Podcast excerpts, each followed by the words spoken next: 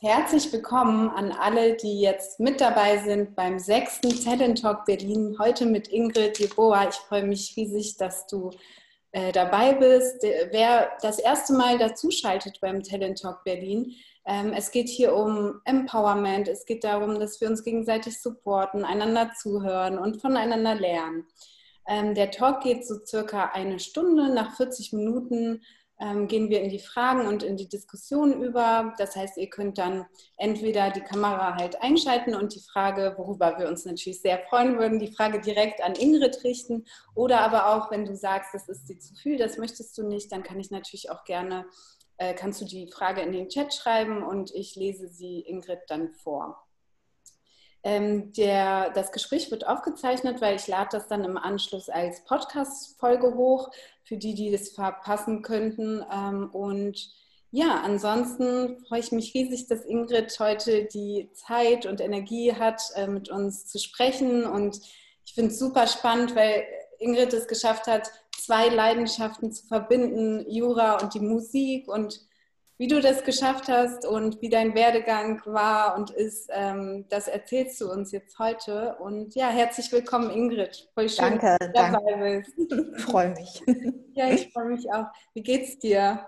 Ähm, ganz gut. Äh, obwohl Montag ist, bin ich äh, gut in die Woche gestartet und ähm, ja, bin, bin entspannt. Schön. Ja. Ähm, Ingrid, wir, ich würde vorschlagen, wir fangen schon, wir fangen für die ZuhörerInnen, dass sie dich besser kennenlernen, mal ganz früh an und mhm. ähm, so, dass wir einen Eindruck darüber bekommen, wie, wie du aufgewachsen bist, woher du kommst. Ähm, ja, vielleicht kannst du uns da mal so reinholen in so eine äh, in die Vergangenheit. ja, sehr gerne. Also, mein Name ist Ingrid. Ich ähm, bin 40 Jahre alt. Ich bin in Hamburg geboren und mit drei oder vier Jahren mit meinen Eltern dann nach Hannover gezogen, wo ich auch aufgewachsen bin und habe dann dort ähm, angefangen, Jura zu studieren und mein erstes Examen absolviert. Ähm, ich bin vordergründig in einem sehr deutschen Umfeld aufgewachsen. Also ich, ich würde sagen, ich bin deutsch sozialisiert. Ich, ähm, meine Eltern haben Deutsch mit mir gesprochen.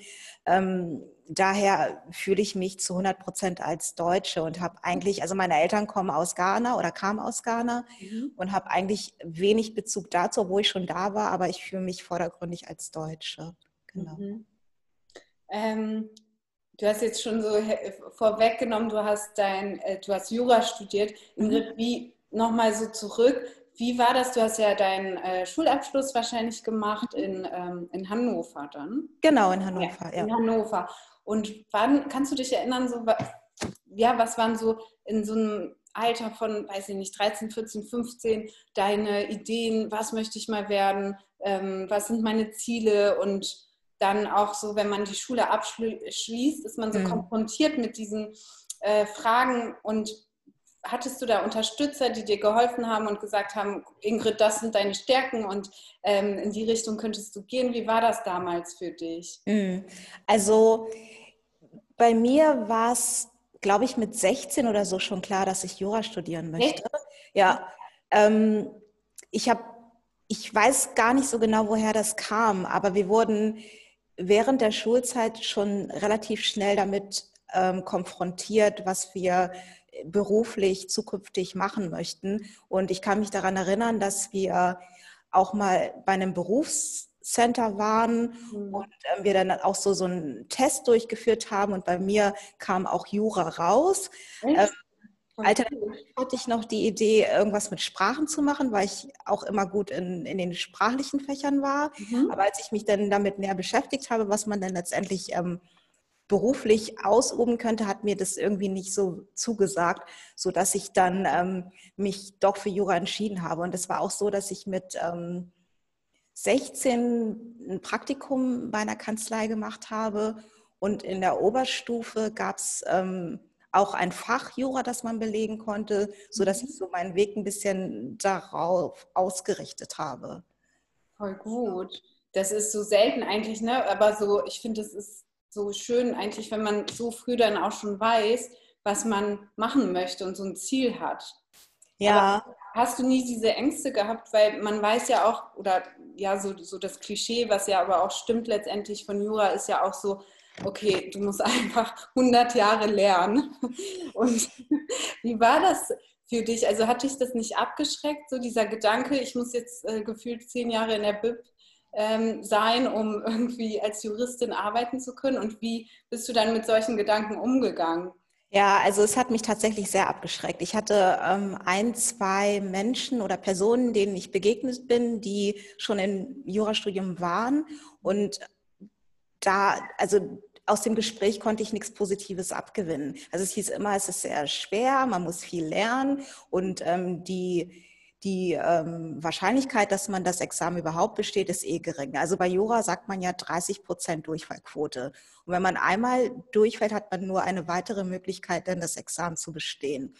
Und hinzu kommt, dass, ähm, dass, dass auch sehr viel auf Willkür beruht. Also Damals war es so, dass ähm, man musste drei kleine und drei große Scheine erwerben.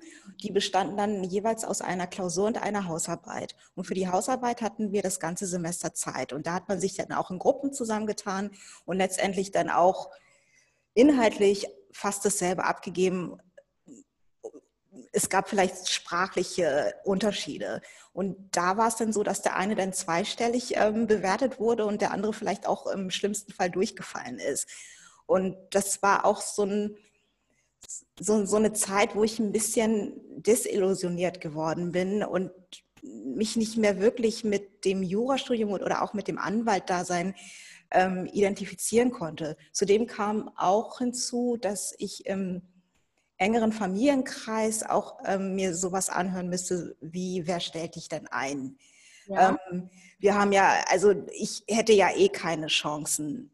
Ähm, welchen, ähm, warum? Ähm, naja, weil ich, äh, weil es halt ein sehr konservativer Berufszweig ist und ähm, weiß dominiert. Mhm. Und ich zu dem Zeitpunkt auch niemanden kannte, der äh, schwarz oder Person of äh, Color ist und Anwalt war. Also es gab nicht wirklich jemanden, zu dem ich aufschauen konnte. Und ähm, ich habe meine Eltern relativ früh verloren. Ich war 16 beziehungsweise 18, sodass ich da auch irgendwie keinen Rückhalt hatte aus, aus deren, ähm, naja, aus deren Warte, sage ich jetzt mal. Ja. Und, und ähm, mhm wie, wie, wie war das dann? Für, also wie bist du dann damit umgegangen, dass du gesagt hast, nee, trotzdem, ich lasse mich von diesen kritischen Stimmen nicht beeinflussen und ich mache weiter und ich habe ein Ziel vor Augen, was ich unbedingt erreichen möchte. Also was hat dir diese Kraft und Stärke gegeben und wie alt warst du da zu dem Zeitpunkt? Das finde ich auch nochmal interessant. Also ich müsste so 19, 20 gewesen sein. Ich habe mit 19 Abi gemacht und genau mit 20 ähm, habe ich dann angefangen zu studieren. Und ähm, natürlich hat mich das enorm verunsichert, was ich so aus meinem Familienkreis gehört habe.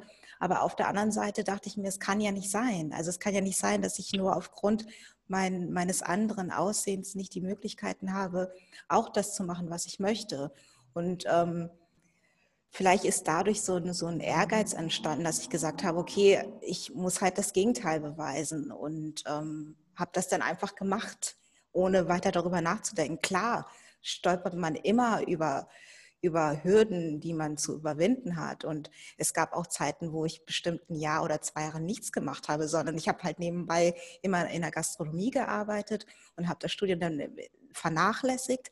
Aber zum Ende hin kam dann die Motivation zurück. Also gerade in der Zeit, als ich mich dann für das Examen, auf das Examen vorbereitet habe. Ich saß tatsächlich ein Jahr in der BIP also es war für mich so ein Fulltime-Job von morgens bis abends, also um neun da bis 18 Uhr dann durchgehend ähm, gelernt. Also eigentlich würde ich sagen, ich muss, so, ich muss so lachen, weil ich habe so ein Backflash. Ich habe das vorab ähm, äh, Ingrid schon erzählt, dass ich äh, mal mit jemandem zusammen war, der das alles durchgemacht hat und äh, deswegen ich kenne das so gut, dieses den ganzen Tag in der Bib hocken, ne? Und bei egal welchem Wetter, egal ob Geburtstag, Weihnachten, Ostern, du sitzt einfach die ganze Zeit in der Bühne. Ja, ja. Also für mich war es wie, als würde ich ins Büro gehen ja, und dann, ja.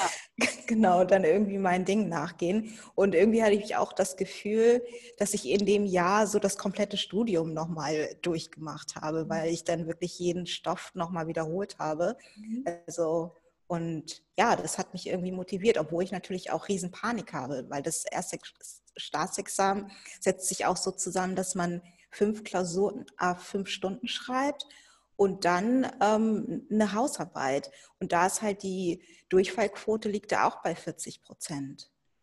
Wie hattest du irgendein, ähm, irgendeine Strategie beim Lernen? Also, weil das ist ja schon nicht so wie, zum Beispiel, ich habe soziale Arbeit studiert, das ist äh, noch mehr, noch viel praktischer. Aber bei Jura ist es ja tatsächlich so, also die ganze Zeit lernen. Welche, also hattest du da irgend so ein Geheimnis, wie es dir geholfen hat, mit dem Lernen da besser voranzukommen? Oder wie bist ja, du da vorgegangen? Oder irgendwelche Rituale, ich weiß es nicht. Ich glaube, man muss sich da echt so selber disziplinieren. Ja, muss man auch, aber man muss dann auch, wenn man merkt, dass es nicht geht, dann einfach statt acht Stunden einfach nur drei Stunden in der Bib abhängen, weil das, was man dann in der Stunde macht, in der man sich eh nicht konzentrieren kann, das, das prägt man sich ja dann eh nicht ein. Mhm. Und ähm, ja. Mhm. Eigentlich so. Also, dass man, dass man halt nicht so streng mit sich selbst ist und dann einfach sagt, wenn es nicht geht, dann geht es halt nicht. Und dann morgen ist ein neuer Tag und dann fängt man dann halt wieder von vorn an. Mhm, so. Genau. Und Ingrid, du bist dann ja, kannst du uns mal so mitnehmen, dann hast du ähm, dein, dein erstes Staatsexamen, das hast du dann mhm. in Hannover oder genau. in, in, Hannover abgeschlossen. Und dann bist du, äh, wie ging es dann weiter? Du bist dann nach Hamburg oder? Nee, also ähm, genau, ich habe das erste Examen in Hannover gemacht und mhm. darauf folgt ja immer das Referendariat. Also wenn man als klassische Anwältin tätig sein möchte, dann müsste, muss man das Referendariat absolvieren, das sich ähm, das 24 Monate andauert. Mhm. Und ähm, dafür bin ich nach Köln gezogen und habe mich in dem Oberlandesgerichtsbezirk Düsseldorf beworben und da mein Referendariat gemacht. Ähm, bevor ich dann mit dem Referendariat angefangen habe, habe ich ähm, ein Praktikum gemacht, ein halbes Jahr bei IMG, das war so ein Medienunternehmen. Also mhm. da war für mich auch schon klar, dass ich so in diese Medienrichtung gehen möchte, weil mich das am meisten interessiert hat. Mhm. Genau. Und ähm, nachdem ich dann das Referendariat abgeschlossen habe, war ich dann einfach fertig mit Jura. Also ich, ich hatte mhm. keine Lust mehr drauf. Ich war sehr desillusioniert von dem ganzen System und ich bin auch der Meinung, dass es überholt ähm, gehört und hatte mich natürlich trotzdem auch bei Kanzleien beworben, aber entweder Absagen erhalten oder ähm, überhaupt keine Rückmeldung. Und was mich schon ein bisschen frustriert, frustriert hat, muss ich ehrlich gestehen, ähm, dann habe ich überlegt, was ich dann alternativ machen könnte, wenn das jetzt mit dem klassischen Anwaltsweg nicht klappt. Und da ich schon immer so eine Leidenschaft für Musik und für die Unterhaltungsbranche habe, habe ich meinen Fokus so ein bisschen darauf ausgerichtet. Also ich hatte schon immer mitbekommen, dass es halt dieses Management gibt, also dass Künstler immer jemanden haben, die ihnen beratend zur Seite stehen. Aber ich kannte das eher aus den Staaten, so klassisch. Und wusste nicht, dass es das hier in Deutschland auch gibt. Und ähm, zufällig bin ich dann bei, bei auf irgendeiner Seite, ich glaube, so einer Kulturmanagement-Seite, bin ich dann auf so einen Stellen, eine Stellenausschreibung gestoßen, wo dann ähm, halt der Job des Künstlermanagers ausgeschrieben war. Und das fand ich so, so spannend und ähm, habe mich so gefreut, dass ich darauf gestoßen bin, sodass ich mich dann direkt darauf beworben habe. Natürlich auch mit dem Wissen, dass ich meine, meine juristische Karriere damit vielleicht an den Nagel hänge und vielleicht nie wieder einen Weg da zurückfinden würde. Aber trotzdem hat mich das sehr, sehr interessiert und mhm. darauf habe ich mich dann beworben und es hat dann auch geklappt. Und ähm, ich war dann knapp sechs Jahre in der Agentur tätig. Mhm. Dadurch, dass ich die einzige Juristin war, hatte ich auch immer mit Vertragsgestaltung, Verhandlung und ähm, mit der Prüfung von Verträgen zu tun, so dass ähm, das Juristische jetzt nicht ganz außen vor war. Aber ich habe auch viel ähm, dafür gesorgt, dass ähm, Künstler quasi an ihren oder in ihren entsprechenden Bereichen platziert werden. Also es war nicht nur Musik, es waren auch Moderationen oder Moderatoren und auch Schauspieler, so dass ich dann immer im Austausch mit Labels war oder mit Castingagenturen oder ähm, genau oder mit TV-Fernsehproduktionen, genau. Voll spannend. Was, ja. Ähm, wie kam, also du hast dann ja nach sechs Jahren, glaube ich, dich trotzdem trotz dieses äh, Berufes ähm, entschieden, nochmal zu studieren, nochmal deinen Master in äh, Law heißt das? Master in Law? Genau, also das war, ähm, ich war vier Jahre, genau nach vier Jahren in der Agentur hatte ich, ging es mir nicht so gut. Also ich war, ich bin ähm, krank geworden und leider ist es ja immer so, dass man in so welchen Situationen so sein Leben nochmal Revue passieren lässt. Und irgendwie habe ich gemerkt, dass ich in der Agentur nicht mehr erreichen kann. Also dass ich mich so mittlerweile auf einer Stelle bewegt habe und ich wollte mich irgendwie nochmal weiterbilden. Und Urheberrecht war, wie gesagt, eh immer etwas, was mich interessiert hatte. In der Uni war das nicht wirklich eines der Fächer, die zu den Hauptfächern gehörte. Das waren dann eher ähm, Zivilrecht, Strafrecht und öffentliches Recht und Urheberrecht könnte, konnte man dann in einem Seminar belegen, aber dadurch, dass wir eh so viel mit den Hausarbeiten und den Klausuren zu tun hatten, hatte ich überhaupt keine Zeit, mich mit dem Urheberrecht auseinanderzusetzen. Und nach, ähm, genau, nach der vierjährigen Tätigkeit in der Agentur habe ich dann halt einfach mal so ein bisschen im Netz gestöbert und bin dann ähm, auf, ein, auf den Masterstudiengang hier an der HU in Berlin gestoßen. Ja. Und ähm, der besteht aus drei Semestern und ich hatte und man konnte die auch einzeln belegen. Und ich hatte auch anfangs nur die Intention, ein Semester zu belegen, nämlich das für Urheber- und Medienrecht, weil das gleichzeitig auch ähm, den Fachanwalt abgedeckt hat. Und das hätte mir in dem Moment gereicht. Und dann habe ich damit angefangen, bin dann quasi im zweiten Semester dazugestoßen und fand das, ich fand das halt mega spannend. Es, es hat mich total interessiert, es hat mir sehr, sehr viel Spaß gemacht und ich konnte das auch auf, auf das, was ich in, in der Agentur gemacht habe, eins zu eins anwenden. Also es war nicht mehr so abstrakt, wie es äh, während des Studiums ist, weil das Studium ja sehr theoretisch aufgebaut war. Und ja, und in dem Zusammenhang hatte ich dann irgendwie ähm, den Wunsch, doch nochmal Juristin zu sein oder als Anwältin tätig zu sein. Und habe dann Bewerbung geschrieben und wurde dann auch eingeladen. Also ich war bei einem Musik, Musikverlag vorstellig und auch bei einer Produktionsfirma und auch bei Kanzleien. Aber es hat dann irgendwie nicht gereicht, dass ich dann eingestellt wurde. Und wollte dann auch nicht länger warten. Und irgendwie kam dann die Idee, ja, dann mach doch was eigenes. Und ich hatte damals auch während des Masterstudiengangs eine, eine Kommilitonin, die so einen ähnlichen Traum hatte wie ich. Und wir haben uns dann zusammengetan und haben dann halt von heute auf morgen einfach so eine Kanzlei gegründet. Wow. Es, aber auch deswegen, weil wir hatten eine andere Kommilitonin, die uns ein Mandat ähm, vermittelt hat, das halt ein bisschen größer war, sodass wir uns anfangs keine Sorgen machen mussten, wie wir unseren Lebensunterhalt bestreiten.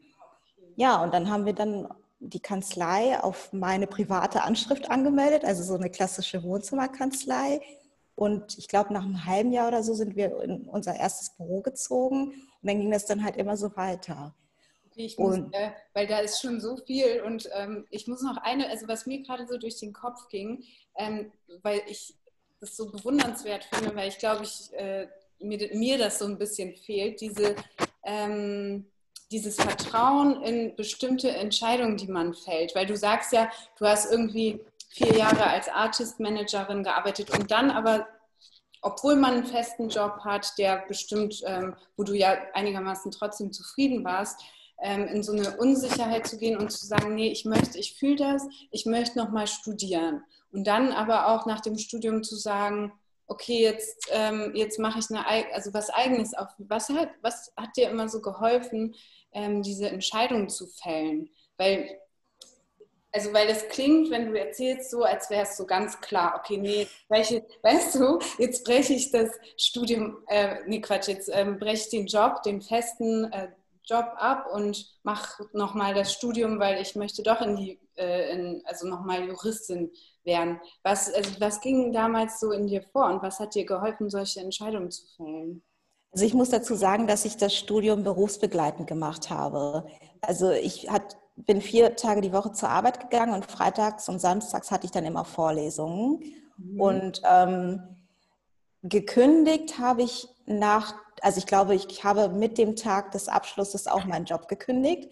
Also ich bin dann zu meinem Chef gegangen, habe gesagt, ich, ich kann nicht mehr und kündige mir bitte, ja. so dass ähm, ja so, dass ich da halt schon eine Absicherung habe, dadurch, dass ich dann halt vom Arbeitsamt Geld bekommen habe. Ja. Mhm. Ähm, und was mir geholfen hat, also als ich von der Idee erzählt habe, was eigenes zu machen, bin ich eigentlich auch davon ausgegangen, dass das vielleicht nicht so unbedingt auf Gegenliebe stößt, weil es natürlich auch ein Risiko ist. Ja. Aber ähm, allen, denen ich das erzählt habe, fanden das, also sie waren total begeistert und ich war überrascht vor, vor der, von deren Begeisterung, weil ich, wie ja. gesagt, nicht damit gerechnet habe und ich ja selbst auch Zweifel hatte und ich wusste, ob das das Richtige ist, was ich da tue. Aber irgendwie hat sich das richtig angefühlt. Und ja, und dadurch, dass es mit den Bewerbungen auch nicht geklappt hat, dachte ich, ja, vielleicht ist es das einfach. Und ich meine, was ist das Schlimmste, was mir passieren kann? Wenn es dann halt nicht klappt, kann ich ja immer noch zurück in die Anstellung. Von daher, so ein großes Risiko geht man ja dann letztendlich doch nicht ein. Ja, das stimmt. Ja, das, ich stelle mir nur immer vor, so viele, wenn du jetzt auch erzählst, du hast in der Unterhaltungsbranche gearbeitet, das klingt dann immer so. Und mit Schauspielern und mit ähm, Moderatoren und Künstlern, das klingt dann immer so, glaube ich, für viele, äh, die nicht so eine Vorstellung haben oder so, nach Glamour und ähm, voll coole Leben und Sicherheit. Und dann aber trotzdem so eine Entscheidung zu fällen, nee, ich möchte nochmal meinen Master machen. Ähm, ich glaube, dass, dass das viele in so ein Dilemma äh, bringt. Und deswegen ist es voll gut, nochmal zu hören, wie du damit umgegangen bist. Ja, ja, und vor allem meine größte Befürchtung war auch dadurch, dass ich überhaupt keine Erfahrung als Anwältin hatte, dass ich, hm. dass ich da auch nicht zurechtkomme, also inhaltlich auch, ja. Und man hat ja immer so einen eigenen Anspruch und will alles perfekt machen. Hm. Und deswegen war das auch eine meiner Sorge, dass ich ähm, die Mandate, die ich bearbeite, vielleicht nicht zu 100 Prozent gut bearbeite oder ich einen Fehler mache. Und man kann ja ganz leicht in so eine Haftung geraten. Mhm. Ja. Und die Zeit dann ähm, nach dem Studium in dieser Gründungsphase von eurer eigenen Kanzlei, mhm. ähm, wie, wie ging es dir da? Fühlte sich das gleich richtig an? Wie, wie bist du da so reingewachsen und, und wie geht es dir heute damit? Mhm. Also ich bin da irgendwie total aufgeblüht. Mhm. Ich, ähm, es hat mir unheimlich viel Spaß gemacht. Nach wie vor macht es mir unheimlich viel Spaß und ich bereue das überhaupt nicht. Ich habe ich hab irgendwie das Gefühl, dass ich da über mich hinausgewachsen bin. Also in meinem alten Job wurde es halt immer gern gesehen, auf Veranstaltungen zu gehen, ähm, Kontakte zu knüpfen, Netzwerken etc. Mhm. Und das war vorher gar nicht meins. Ich bin eher so, gehöre eher zu der ruhigeren, introvertierten Sorte. Und mit der Gründung habe ich aber festgestellt, beziehungsweise ich musste ja irgendwie schauen, dass ich ähm, Mandate akquiriere, damit ich meinen Lebensunterhalt bestreiten kann ja. und überhaupt arbeiten kann. Das ist dann auch so eine Aufgabe, mit ja. In die man erstmal reinwachsen muss. So, hey, okay, ich muss jetzt, ich bin verantwortlich für mich, genau. für mich selber und für meine äh, finanzielle Situation. Das heißt, ich muss aus mir rausgehen und mhm loslegen und Leute akquirieren. Das ist ja auch, da muss man auch erstmal so voll an sich arbeiten. Und total. Also, total. Also ich, ich habe mir dann halt einfach, ich habe mir dann so Veranstaltungen, ich meine in Berlin, also wenn Corona jetzt nicht wäre, könnte man theoretisch jeden Tag morgens und abends irgendeine Veranstaltung besuchen. Und ich habe mir dann halt immer einmal die Woche irgendwas rausgesucht und bin dann da halt alleine hingegangen. Und auch wenn ich aufgeregt war, gerade wenn man alleine auf eine Veranstaltung ging. Wow, voll gut. Bin ich aber mit einem guten Gefühl rausgegangen und im besten Fall äh, auch mit einem Mandat oder so. Und ja, also das ist, ja, da bin ich, da bin ich tatsächlich über mich hinausgewachsen. Hm. Ja, voll gut. Und ähm, wie ist das, wie, wie stellt man sich jetzt heute so deinen Alltag vor? Mhm. Wie, wie sieht dein Alltag aus? Was sind deine Aufgaben? Ähm, und wie gehst du heute mit Situationen um, wo du merkst, so ich stoße an meine Grenzen oder gibt es überhaupt noch solche Situationen? ähm, ja, nee, also ich bin jeden Tag im Büro. Von den Zeiten ist es relativ unterschiedlich. Also das ist halt auch das Gute, dass ich halt selbst entscheiden kann, wann und ähm, wie lange ich arbeite. Und deswegen arbeite ich manchmal auch am Wochenende, was aber total okay ist, weil ich weiß, ich tue es für mich.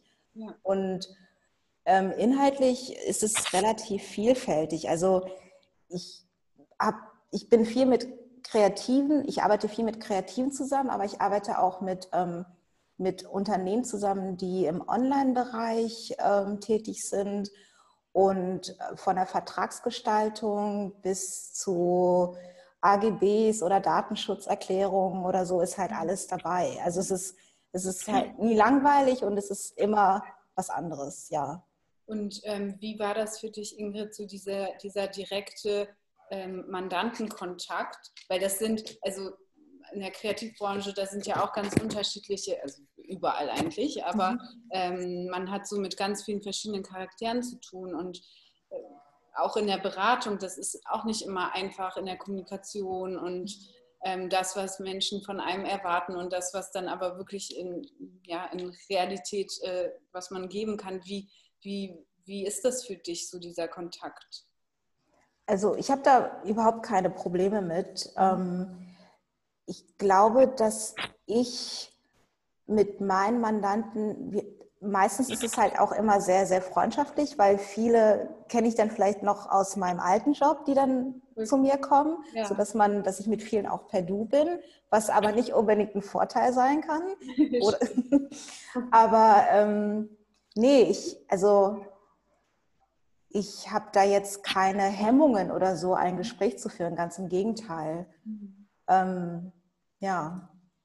Ja, das ist wahrscheinlich, hatte ich auch diese Zeit dann wie, wie, wichtig das auch ist. Ne? Guck mal, diese Entscheidung, die du getroffen hast, nach deinem Jurastudium in diese Berufserfahrung zu gehen, als Artist Managerin zu arbeiten, wie wichtig das für heute für deinen Beruf ist. Ne? Und so schlie also ich kenne das auch, man denkt immer so, oh, wozu habe ich das jetzt gemacht? Also wozu habe ich jetzt in dem Bereich irgendwie gearbeitet, obwohl das nichts mit meinen Zielen zu tun hat. Aber ich finde, irgendwann zeigt sich dann, wozu das gut war. Total. Also das hatte ich ja auch ähm, damals während meines Jobs ähm, als Künstlermanagerin, mhm. ähm, dass natürlich immer wieder so Zweifel kamen, so ist das jetzt das Richtige? Und wie gesagt, ähm, ich gebe mein, meine juristische Laufbahn mit dem Job auf. Das habe ich zumindest gedacht damals. Aber wenn ich jetzt zurückblicke und auch ähm, schaue, welche Mandate ich habe. Ich weiß halt bei den meisten, woher sie kommen, weil ich die Branche so ein bisschen kenne und ähm, verstehe, wie, wie das da funktioniert. Und das hilft mir ungemein in meinem heutigen Alltag. Ja. ja, wahrscheinlich ist es auch für die Mandanten ähm, total der Mehrwert, weil wenn du einen Juristen, der ähm, einfach, also soll jetzt nicht äh, so abwertend klingen, sondern der einfach nur Jura gemacht hat die ganze Zeit, ähm, was überhaupt nicht, also was normal ist als Jurist, aber ich will nur damit sagen, dass wenn man, dass bei dir halt dieser gute praktische Bezug noch da ist und das mhm. Total der Mehrwert und wahrscheinlich auch so ein Alleinstellungsmerkmal ist für dich. Ne? Ja, ja, mittlerweile sehe ich das auch so. Ähm, ich merke auch, dass viele Mandanten das schätzen, dass ich halt diese Berufserfahrung mitbringe und vielleicht auch das der Grund ist, warum sie dann auch zu mir kommen, weil sie wissen, dass ich die Branche verstehe. Und deswegen ist es auf jeden Fall so eine Art ähm, Alleinstellungsmerkmal, ja. ja ich auch. Mhm. Ähm, Obwohl ich mittlerweile viele Anwälte kenne, die auch vorher was ganz anderes gemacht ja. haben und dann irgendwie ihren Weg, was heißt viele, zwei, drei, und dann ihren Weg dann wieder zur Juristerei gefunden habe. Aber ja. ja. Ist das auch so etwas, was du, wenn du jetzt so daran ähm, so zurückblickst an ähm, deine Jugend, was du dir so raten würdest, äh, oder was du jungen Menschen raten würdest, dass man auch Praxiserfahrungen macht? Oder ähm, was denkst du, was würdest du dir raten jetzt, wenn du zurückblickst an dein jüngeres Ich? Ähm, da etwas, wo du sagst, dass ich hätte da irgendwie vielleicht anders äh, agieren können oder gabst du genau so was richtig und ähm mittlerweile ja, damals natürlich nicht. Also ich war früher immer so, dass ich alles so so strikt geplant habe, dass ich ähm, ich habe gesagt, so, okay, ich möchte mit 25 mein, mein, ähm, mein Staatsexamen absolvieren und dann will ich dann als Anwältin arbeiten und dann immer so weiter. Aber es ist halt natürlich ganz anders gekommen. Und deswegen würde ich halt einfach sagen, dass man vielleicht so entspannter an die Sache herangeht und nicht so plant, sondern halt vielleicht auch manchmal diese, die Dinge seinen Lauf ähm, lassen lässt. Ja. Ja. Und ja, ist einfach gesagt als getan, aber ähm, letztendlich kommt es immer anders, als man plant. Mhm. Also das ist meine Erfahrung. Ich stimme ich zu 100 Prozent zu, also kann ich auch nur so bestätigen. Ähm, Ingrid, ich würde mal sagen, vielleicht haben Leute, also haben ZuhörerInnen hier noch äh, hier schon Fragen. Und ähm, ich wiederhole das gerne nochmal. Wenn du eine Frage hast, kannst du entweder die in den Chat schreiben, aber ich würde mich und Ingrid auch, äh, wir würden uns sehr freuen, wenn du Lust hast, die Kamera anzumachen und die Frage direkt an Ingrid zu stellen. Dann ist das nochmal persönlicher. Wenn du dich noch nicht traust, kann ich auch gerne. Ich habe nämlich auch noch meine Frage an ähm, Ingrid, aber sonst, ihr könnt ja mal überlegen, ob es irgendwas gibt. Hm? Ähm, Ingrid, meine Frage an dich wäre gerade so, weil du ja schon, du bist jetzt 40 und hörst du mich? Ja. Äh, und hast schon ja. wirklich so viel erreicht. Ähm, was sind so, wie, wo, was denkst du, was, sind, was noch in 30 Jahren, was stellst du dir vor oder was hast du für Ziele noch? Äh, wo siehst du dich in oder 20, 30 Jahren? Weit weg, aber. oh, keine Ahnung. Also ich finde tatsächlich, dass ich noch nicht so viel erreicht habe. Ich bin gerade noch am Anfang. Ich meine, ich bin erst seit drei Jahren selbstständig und ich lerne jeden Tag immer was dazu. Also sowohl inhaltlich als auch ähm, was das drumherum angeht. Mhm. Und ähm, deswegen gibt es noch so, so viel zu lernen. Ähm, in 20 Jahren, ja, da bin ich 60, werde ich wahrscheinlich immer noch arbeiten. Aber ich hoffe, dass ich da vielleicht ein bisschen entspannter bin und rückblickend oder beziehungsweise dann schmunzel mhm. über was für Dinge man sich heute den Kopf zerbrochen hat. Mhm. Voll. Ja. Ja. Und ähm, hast du aber heute noch so Momente, wo du zweifelst und wie gehst du heute mit solchen Momenten um, im hm. Gegenteil zu früher? Also klar, es gibt natürlich auch Tage oder Phasen, wo es dann halt vielleicht nicht so gut läuft und man jetzt gerade Corona, also mhm. schlimmer geht es ja gar nicht. Ähm, aber trotzdem geht es irgendwie weiter. Und wenn ich inhaltlich Zweifel habe, habe ich mittlerweile so drei, vier ähm, Anwälte, die auch ähm, Person of Color sind und äh, mit denen ich mich zusammengetan habe und dann halt da einfach anrufe und wir uns austauschen. Und das unterstützt mich auch total. Ja. Voll gut. Ähm, Sarah, du hast die Hand gehoben. Möchtest du eine Frage stellen? Und möchtest du sie in den äh, Chat stellen oder gerne per Video, wie du möchtest?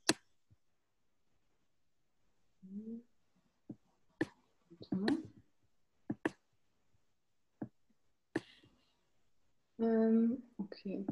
Kannst es dir ja nochmal überlegen. ähm, findest du als ähm, also was ich so mitbekommen habe, dass es tatsächlich wenig ähm, People of Color gibt, die, also leider, weil es so wichtig eigentlich ist, dass gerade People of Color in, ähm, in Positionen kommen in der Verwaltung oder äh, in der Staatsanwaltschaft und so weiter. Ähm, glaubst du, also wie kann man die, diese Menschen empowern, solche Studiengänge ähm, zu legen und sich zu trauen und diesen Ehrgeiz zu entwickeln. Das ist auch so eine Frage, die ich mich stelle in meiner ähm, Beratung als Sozialpädagogin, weil ich merke doch, dass viele sehr abgeschreckt sind von diesem Studium und ich finde es so wichtig, weil leider wirklich diese Rate, also von Menschen mit Migrationshintergrund, das sind so wenige, viel zu wenige, die diese Studiengänge belegen. Mhm. Ähm, war ja. das deine Erfahrung, äh, als du studiert hast? Ja, absolut. Also ich, als ich angefangen habe, war ich auf jeden Fall die einzige hm. Schwarze. Und ich glaube, mit der Zeit sind dann noch ein paar nachgerückt. Ich hatte auch ähm, Studentinnen, die ähm, aus dem Ausland vielleicht so ein Auslandssemester hier belegt haben, aber es waren jetzt keine, die wie ich äh, in Deutschland sozialisiert waren und ähm, so wie ich Jura studiert haben. Das, das gab es nicht. Und ich glaube tatsächlich, dass das viele abschreckt, weil sie, weil sie niemanden haben, der so aussieht wie sie und dann denken, dass sie da sowieso keine Chancen haben. Ich meine, wie ich eingangs ja auch schon erzählt hatte, ich hatte ja auch in meinem Familienkreis Leute, die dann meinten, dass ich eh nicht eingestellt werde. Und deswegen braucht es einfach aber man muss, es, es braucht halt, man muss halt für mehr Sichtbarkeit sorgen. Ja, es braucht, ja, genau. Ja. Also wenn man, wenn es so wenig gibt, die so wie ein, so, so aussehen wie, wie, wie man selbst, dann, ähm, dann, ja, das, also es ist dann weniger motivierend, auf jeden Fall. Das glaube ich auch. Also das ist so die Erfahrung, die ich auch äh, spüre, wenn ich so in Gespräch darüber gehe, äh, warum bestimmte Studiengänge einfach nicht so gerne belegt werden möchten. Und ja. Ist, ja, und es ist so traurig. Also man, ja. Ich, und ich meine, mhm. sorry. Nee, ich, nee. ist mir das auch so wichtig, ähm, dass man wirklich so Vorbilder zeigt in solchen Berufen, dass Leute sich inspiriert und motiviert für, fühlen, äh, da den Weg zu gehen, ja. Ja, und ich meine, hinzu kommt, Jura ist halt arg konservativ ja. und es ist halt auch männerdominiert, ja. ja. Es, es kommt, also es sind sehr viele weißhaarige Männer, die eben meinen, dass sie ähm, die Weisheit mit Löffeln gefressen haben und sich dann als Frau und dann halt vielleicht noch als POC oder Schwarze da durchzusetzen, das kommt halt noch hinzu. Ja. Und ähm, deswegen muss man da halt einfach für Sichtbarkeit sorgen. Ich meine, ich kenne eine Handvoll schwarze Anwälte. Und wenn man bedenkt, wie viel es tatsächlich gibt, allein schon in Berlin, ist es echt mhm. traurig. Mhm. Total. Ja. Umso schöner, dass du ähm, dann die Energie noch äh, hast, um solche Gespräche hier mit uns zu führen und zu erzählen, wie dein Weg war. Ähm, Gibt es etwas, was du gerne jungen Menschen so auf den Weg geben wollen würdest? Mm, ja, also mein ehemaliger Chef hat immer gesagt, man, man muss für eine Sache brennen. Und ich, ich habe das damals im Angestelltenverhältnis nicht so wirklich nachvollziehen können, was er damit meinte. Mhm. Heute weiß ich, was er meint, wenn es heißt, dass man für eine Sache brennen muss. Und ich würde halt einfach sagen, wenn, wenn man halt einfach eine Leidenschaft für irgendwas hat oder man, man fühlt ja wonach einem ist, wenn es um Beruf geht, dass man dem wirklich nachgehen soll. Und heutzutage gibt es ja so viele Organisationen, die halt auch so Mentorships und sowas anbieten, dass man sich da einfach erkundigt und vielleicht so ein Mentorenprogramm ähm, mitnimmt. Ich, ähm, ich bin zum Beispiel Mentorin bei MentorMe, wo ich halt im zweiten mhm. Jahr eine Menti habe und mit der ähm, treffe ich mich einmal im Monat und wir reden über ihre beruflichen Ziele und Herausforderungen.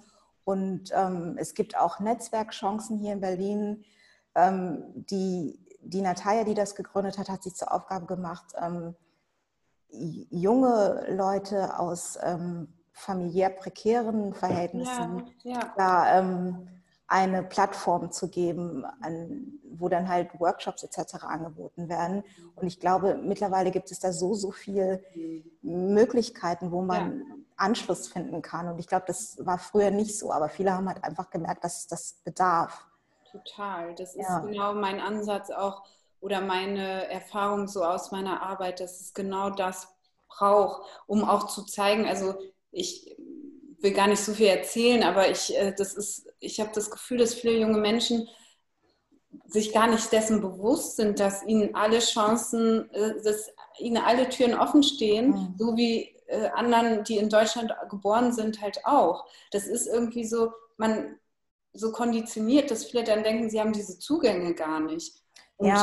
Mhm. und das, umso wichtiger ist es, dass eine Person dann ähm, wirklich sagt, hey, nee, du kannst, ja, du, dein Deutsch ist noch nicht perfekt, aber du kannst trotzdem, wenn du möchtest und das deine Leidenschaft ist, du kannst Medizin studieren oder du kannst Jura studieren. Das ist schon so konditioniert, aber auch, da muss ich sagen, leider auch oftmals von LehrerInnen, die dann, ähm, ja, ähm, wegen mangelnder Kapazität, aber auch vielleicht, ich, ja, Vielleicht ja. so ein, die haben halt nicht die Kapazität, auf die Menschen individuell einzugehen, aber das hinterlässt natürlich auch so Glaubenssätze, die viele dann so ihr Leben lang mit sich tragen. Und das finde ich so schade. Ja, und manchmal beginnt es vielleicht auch schon im, im, im also bei, bei der Familie. Also mhm. viele Familien sind dann vielleicht auch irgendwie, haben ganz andere Sachen im Kopf und dann werden die Kinder dann teilweise nicht so wirklich da unterstützt oder gefördert,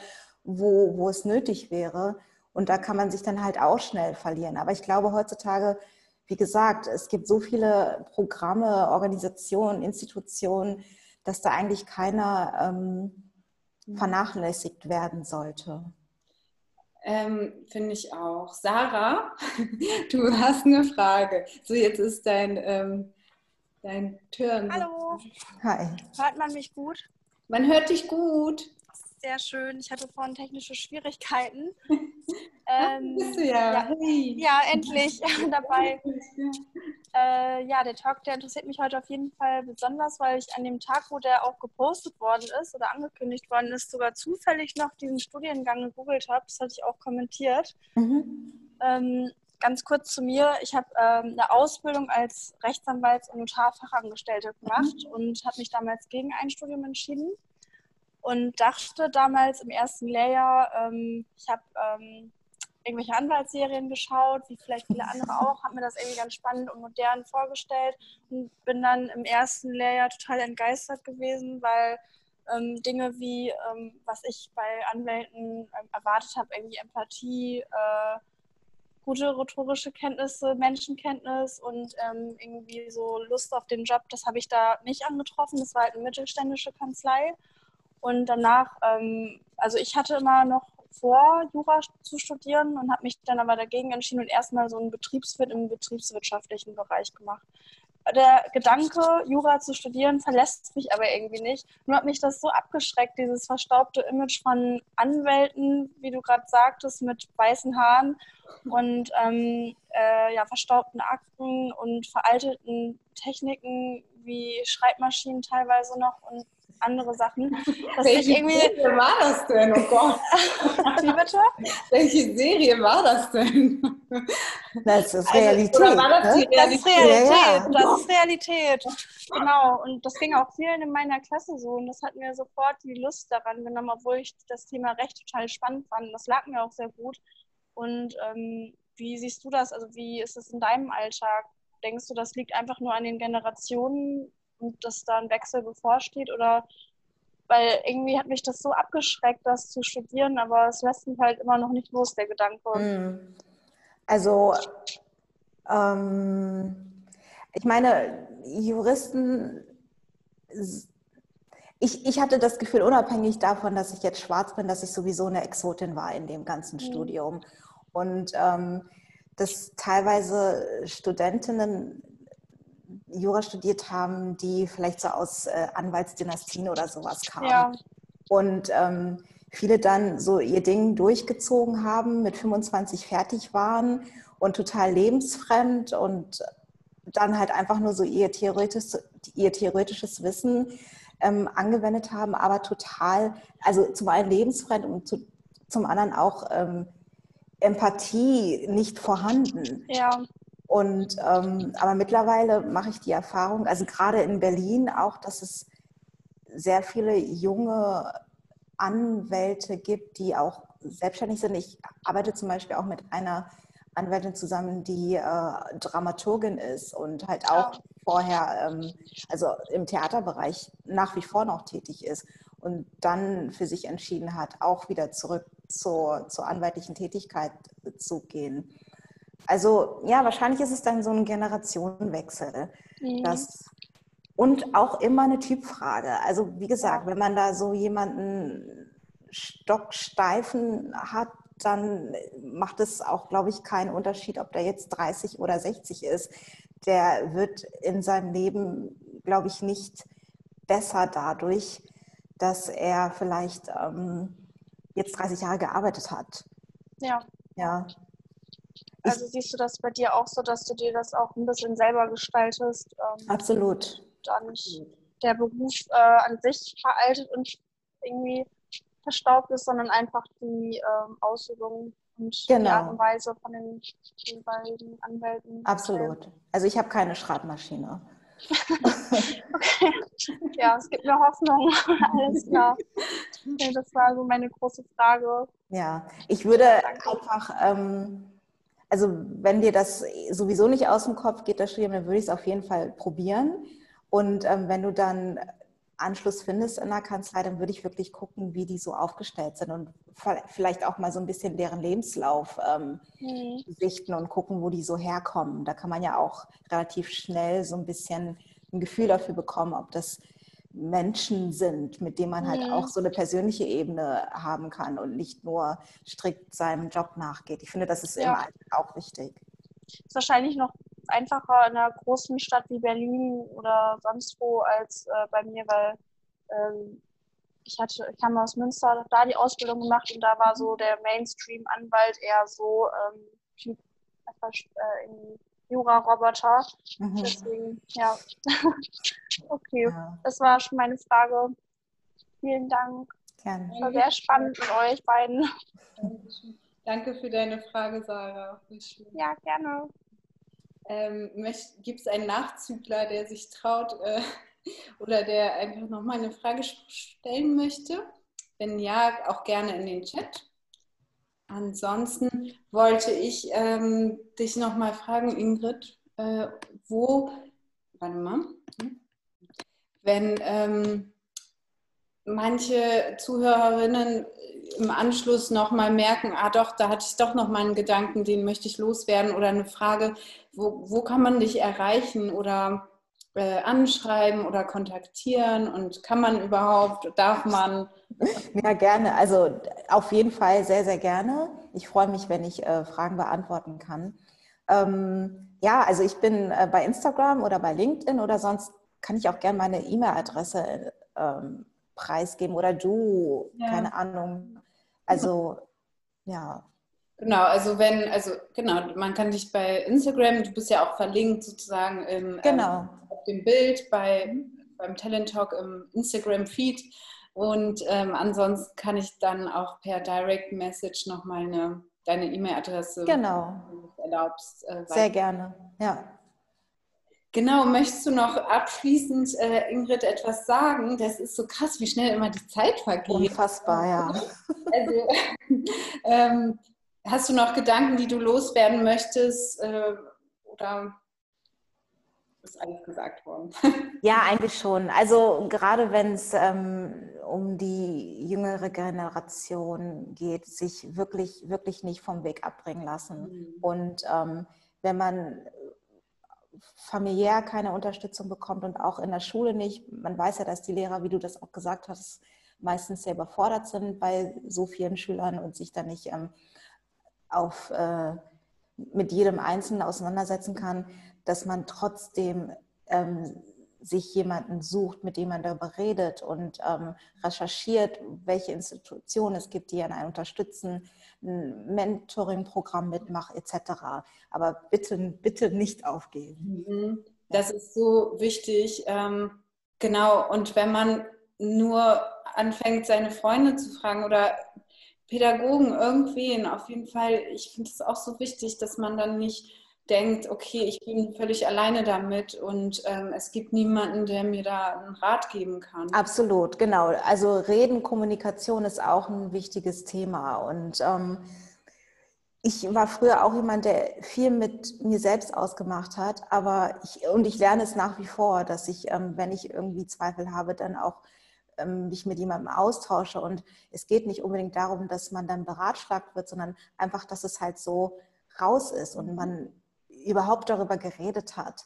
Ähm, das wirkt schon sehr befreiend und tut dann halt auch einfach gut. Und vielleicht kommt man dann auch währenddessen man darüber spricht, dann selbst auf eigene Ideen oder Gedanken. Total. Und dass man sich auch nicht so entmutigen lässt von Menschen, die einem, ja, so von so kritischen Stimmen. Das ist so wichtig. Und ja. ich merke halt immer wieder, dass, dass das einfach so prägende Sätze sind, die Leute dann ganz schlecht wieder ablegen können. Mhm. Wenn man gesagt bekommt von LehrerInnen, ähm, du bist nicht gut und du wirst das nie schaffen. Es mhm. es das, das, haben die bei mir auch gesagt, so, weißt du, das ist ähm, ganz schwer, also man braucht da viel ähm, Motivation und Ehrgeiz, sodass man trotzdem dann irgendwie seine Ziele verfolgt und sich nicht so beirren lässt. Ja, ja total. Ja, weil deine Geschichte zeigt das auch so gut. Ja.